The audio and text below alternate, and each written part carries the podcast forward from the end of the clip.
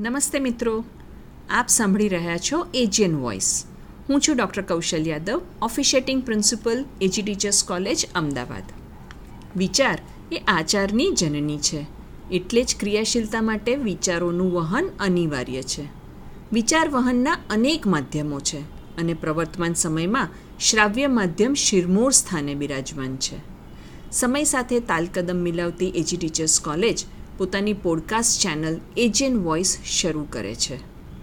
આજે ગુરુ પૂર્ણિમા છે અને ગુરુ પૂર્ણિમાના પવિત્ર દિને એજી ટીચર્સ કોલેજની પોડકાસ્ટ ચેનલ એજિયન વોઇસ વિચાર વલોણા સ્વરૂપે સાક્ષાત બને છે.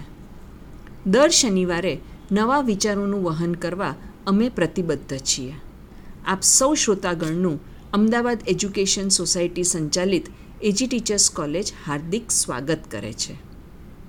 આજે આ પોડકાસ્ટ ચેનલનો પ્રથમ એપિસોડ અને પ્રથમ એપિસોડની શરૂઆત કરીશ સંસ્થા પરિચય સાથે. સંસ્થા પરિચય બાદ આજનો મારો વિષય રહેશે ટીચર એજ્યુકેશનની આજ અને આવતીકાલ. ઓગણીસો ને પાંત્રીસમાં સરદાર વલ્લભભાઈ પટેલના નેતૃત્વ હેઠળ અમદાવાદના શ્રેષ્ઠીઓ એકત્રિત થયા અને અમદાવાદને એજ્યુકેશન હબ તરીકેની ઓળખ આપવાની નેમ લીધી. ખભે કોથળો અને માર્ગ મોકળો એમ વિચારી દાન મેળવવા નીકળી પડ્યા. દાનમાં એકત્રિત રકમ અને જમીન સાથે પંદરમી મે ઓગણીસો પાંત્રીસના રોજ અમદાવાદ એજ્યુકેશન સોસાયટીની સ્થાપના થઈ. ઓગણીસો ને બાવનમાં અચરતલાલ ગિરધરલાલ ચેરિટેબલ ટ્રસ્ટ દ્વારા રૂપિયા ચાર લાખની રકમ દાનમાં મળતા એજી ટીચર્સ કોલેજ શરૂ કરવામાં આવી. ઓગણીસો ને બાવનમાં પાપા પગલીથી શરૂ થયેલ ગુજરાતની સૌ પ્રથમ ટીચર્સ ટ્રેનિંગ કોલેજ એટલે Acharatlal Girdharlal teachers college. A G teachers college ઓગણસિત્તેર વર્ષથી ગુણવત્તા શિક્ષણમાં અડગ કદમ માંડી શિક્ષક પ્રશિક્ષણ ક્ષેત્રે વટવૃક્ષ સમી છાંય આપે છે. ઓગણસિત્તેર વર્ષની શિક્ષણ યાત્રામાં કોલેજ દ્વારા ઓછામાં ઓછા પંદર હજાર શિક્ષકો તૈયાર થયા છે. કોલેજના પરિવારજનોને એજિયનના હુલમણા નામથી ઓળખવામાં આવે છે. કોલેજના આ ટૂંકા પરિચય બાદ શરૂ કરીએ આજનો વિષય, શિક્ષક પ્રશિક્ષણની આજ અને આવતીકાલ. એકવીસમી સદીમાં પરિવર્તનના વાયરા ઝંઝાવાથી બન્યા. પરિવર્તન ચક્ર જાણે હિલોળે ચડ્યું છે અને શિક્ષણ તેમાંથી બાકાત નથી. સદીના પ્રારંભે ટેકનોલોજીના ધસમસતા પ્રવાહે શિક્ષણને વર્ગખંડની ચાર દિવાલો બહાર અનુભવ કરાવ્યો અને કોરોના મહામારીએ ભૌતિક વર્ગખંડોને નવું રૂપ આપ્યું. ભૌતિક વર્ગખંડો આભાસી વર્ગખંડમાં પરિણમ્યા.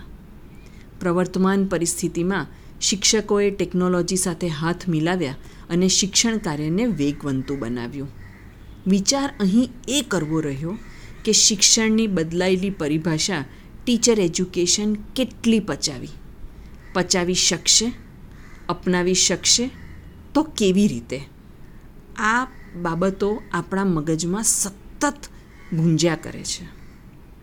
કોઈ પણ દેશની એજ્યુકેશન સિસ્ટમમાં ટીચર એજ્યુકેશન એ કરોડરજ્જુ સમાન હોય છે. પરંતુ ટીચર એજ્યુકેશન આ જવાબદારી સમજે છે? ટીચર એજ્યુકેશનની આજની તસવીરમાં child psychology, educational philosophy, technology teaching methodology content ICT inclusive education આ બધું આપણને દેખાય છે. નવયુવાનોમાં શિક્ષકત્વ ઉજાગર કરતી સંસ્થાઓમાં પ્રાયોગિક કાર્ય જાણે આચમન સ્વરૂપે પીરસાય છે. એટલે કે સૈનિકને તેની તાલીમ દરમિયાન ચોપડી વાંચી બંદૂક કેવી રીતે ચલાવવી તે શીખવવા જેવું બને છે. ટેકનોલોજીની હરણફાળ અને શિક્ષણ આ બે ક્યાંક જુદી દિશામાં ચાલતા હોય એવો અત્યાર સુધી આપણને ભાસ થતો હતો. બે હજાર ઓગણીસ ડિસેમ્બરમાં કોરોના મહામારીએ સમગ્ર વિશ્વને પોતાની ઝપેટમાં મૂકી દીધું અને બે કે ત્રણ જ મહિનામાં ટેકનોલોજી અને શિક્ષણ એકબીજાના પર્યાય બનીને આજે આપણી સમક્ષ ઊભા છે. પેન્ડેમિકની સ્થિતિએ આપણને સૌને ગ્લોબલાઇઝેશનનો આત્મીય અનુભવ કરાવ્યો. આપણે ગ્લોબલાઇઝેશન સાથે આત્મીયતા કેળવી. આ આત્મીયતાની સાથે સાથે આપણે સૌ ઓનલાઈન પ્લેટફોર્મ પર મુકાઈ ગયા. ઓનલાઈન પ્લેટફોર્મે વૈશ્વિક પ્રવાહો અને પ્રગતિનો પરિચય કરાવ્યો. આ પરિચયે આપણને સૌને વિચારતા કરી દીધા છે. વૈશ્વિક વિચારો હાલના બદલાવની પરિસ્થિતિને લગભગ સ્થાયી ગણે છે. અને એટલે આપણે સૌએ આ બદલાવની નાવમાં ભવસાગર પાર કરવો જ રહ્યો. નવીન પ્રવાહોની યાદી દિવસે ને દિવસે મોટી થતી જાય છે. ચાલો, ઉડીને આંખે વળગે તેવા કેટલાક નવીન પ્રવાહોથી આપણે અત્યારે ભીંજાઈએ. નવીન પ્રવાહોમાં સૌ પ્રથમ આપણે અત્યાર સુધી અધ્યાપન વિશે જ ચર્ચા કરતા રહ્યા છીએ, પણ સમયની માંગ છે અધ્યયન પર ફોકસ કરવાની, લર્નિંગ ઉપર ફોકસ કરવાની. અને લર્નિંગની વાત કરીએ છીએ, એટલે કોગ્નેટિવ સાયન્સ ચિત્રમાં આવે છે. કોગ્નેટિવ સાયન્સને આપણે કઈ રીતે સમજશું? કઈ રીતે અપનાવશું? આપણી સમક્ષ આ એક બહુ મોટો પડકાર છે. વિદ્યાર્થી કેન્દ્રી વર્ગખંડ, વિદ્યાર્થીને લાઈફ લોંગ લર્નર તરીકે પ્રતિબદ્ધ કરવો. વિદ્યાર્થીના જ્ઞાનાત્મક પાસા જ નહીં, પરંતુ ભાવાત્મક ક્ષેત્રનો પણ વિકાસ કરવો. આ વિદ્યાર્થીના સમગ્ર થ્રી સિક્સટી ડિગ્રી વિકાસની જે વાત કરવામાં આવી છે, તે કઈ રીતે બનશે? શિક્ષણની પ્રક્રિયા ગુણ માટે કે ડિગ્રી માટે નહીં, પરંતુ ક્ષમતાલક્ષી બનાવવી. વિદ્યાર્થીને વિચાર કેવી રીતે કરવો, તે શીખવવાનું છે, જેને ડિઝાઇન લર્નિંગ, ડિઝાઇન થિંકિંગ તરીકે ઓળખવામાં આવે છે. આ ડિઝાઇન થિંકિંગની જે પરિભાષા છે, તે આપણી સામે મોડું ફાડીને જોઈ રહી છે. એકવીસમી સદીના કૌશલ્યો. Communication collaboration creativity critical thinking આ બધા જ કૌશલ્યોનું સિંચન વિષય શિક્ષણ થકી કરવાનું છે. એનો અર્થ એવો થાય છે કે વિષય શિક્ષણ જે રીતે આજે કરવામાં આવે છે તેમાં બદલાવ જરૂરી છે. વિષયોને પ્રશ્ન જવાબ કે પ્રશ્નપત્રની કેદમાંથી બહાર કાઢવાનો છે. શિક્ષકે વર્ગખંડમાં જતાં પહેલાં જ વિચારવાનું છે કે આજનું શિક્ષણ કાર્ય દસ વર્ષ પછી વિદ્યાર્થીને કેવી રીતે કામ લાગશે. તે બાબતે સતર્ક રહી આજે વર્ગખંડમાં શિક્ષણ આપવાનું છે. આવનાર સમય વિજ્ઞાન વિષયનો નહીં, પરંતુ ભાષા વિજ્ઞાનનો બની રહેશે. આ સમજ સાથે શિક્ષણ કાર્ય થવું જોઈએ. ભાષા જ્ઞાનને શિક્ષણનું પ્રથમ ચરણ બનાવવું જોઈએ. ભાષા શિક્ષકો માટે આ જવાબદારી બહુ મોટી પુરવાર થઈ રહી છે. આની સમજ આપણે વિકસાવી છે? વિદ્યાર્થીના બૌદ્ધિક સ્વાસ્થ્યની સાથે સાથે અધિક માનસિક સ્વાસ્થ્ય પર ફોકસ કરવું રહ્યું. વિદ્યાર્થીનું માનસિક સ્વાસ્થ્ય વધુ અને વધુ તંદુરસ્ત બને તેની ઉપર આપણે ધ્યાન કરવાનું છે. દેશનો નાગરિક નહીં, પરંતુ વૈશ્વિક નાગરિક તૈયાર કરવાનો છે. પેન્ડેમિકે આપણને સૌને ઓનલાઈન મૂકી દીધા. પરંતુ આ ઓનલાઈન અને ઓફલાઈન માધ્યમનો સુભગ સમન્વય કેવી રીતે કરવો? ઓનલાઈનના માધ્યમ પર મિત્રો, આપણે કાળા સ્ક્રીનમાં નાના નાના આપણા વિદ્યાર્થીઓના ફોટા દેખાય છે. કદીક વીડિયો પણ જોઈ શકાય છે. તો ક્યાંક રંગીન કુંડાળા દેખાય છે. એટલે કે જેને ભણાવવાનું છે ને, એ અદૃશ્ય છે. આપણી સમક્ષ નથી. એટલે ટીચિંગ ટુ ઇનવિઝિબલ માટેની કેવી પેડેગોજી અપનાવશું? શિક્ષણ કેવી રીતે વધારે સારું કરી શકાશે? આ ઓનલાઈન અને ઓફલાઈન આ બંને માધ્યમનો હાથ પકડીને હવે આપણે ચાલવાનું છે.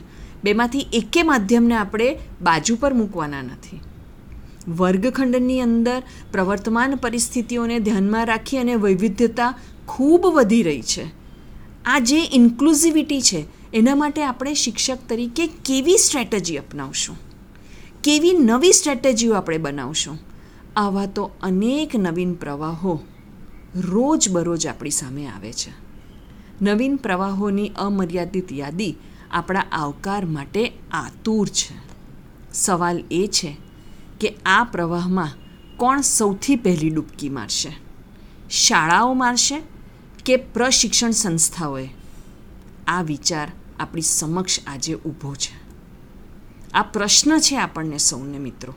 અને એનો જવાબ એ છે કે પ્રશિક્ષણ સંસ્થાઓએ આ પ્રવાહોને વધાવી લેવા પડશે. એટલા માટે કારણ કે શિક્ષણ જગતની અંદર આવતા તમામ બદલાવ એ શિક્ષક પ્રશિક્ષણ સંસ્થાઓથી જ શરૂ થવા જોઈએ, તો જ તે ફળીભૂત થઈ શકશે. અને એટલે ટીચર એજ્યુકેશન ઇન્સ્ટિટ્યૂટ્સે પાપા પગલીની ગતિને છોડી હરણફાળ ભળવી પડશે. ટીચર એજ્યુકેશન પાસે ઇન સર્વિસ ટ્રેનિંગ અને પ્રી સર્વિસ ટ્રેનિંગ બેવડી જવાબદારી છે અને આ બંને જવાબદારી નિભાવવી ખૂબ જ જરૂરી છે. અંગુલી નિર્દેશ આપણા સૌ તરફ છે. આપણે આ વિષયો પર, આ પ્રવાહો પર સજાગતા કેળવવી જ પડશે. આજે આપણે જાગૃત નહીં બનીએ તો ક્યાંક ભાવિ પેઢી આપણી સામે પ્રશ્નમૂલક દ્રષ્ટિએ તો નહીં જુએ ને? એ જોવાની જવાબદારી આપણી છે. સ્થિર વિકાસની દિશામાં ચાલો આપણે સૌ આફતને અવસરમાં ફેરવીએ અને આ વૈશ્વિક દોડમાં અગ્રેસર બનીએ. આભાર.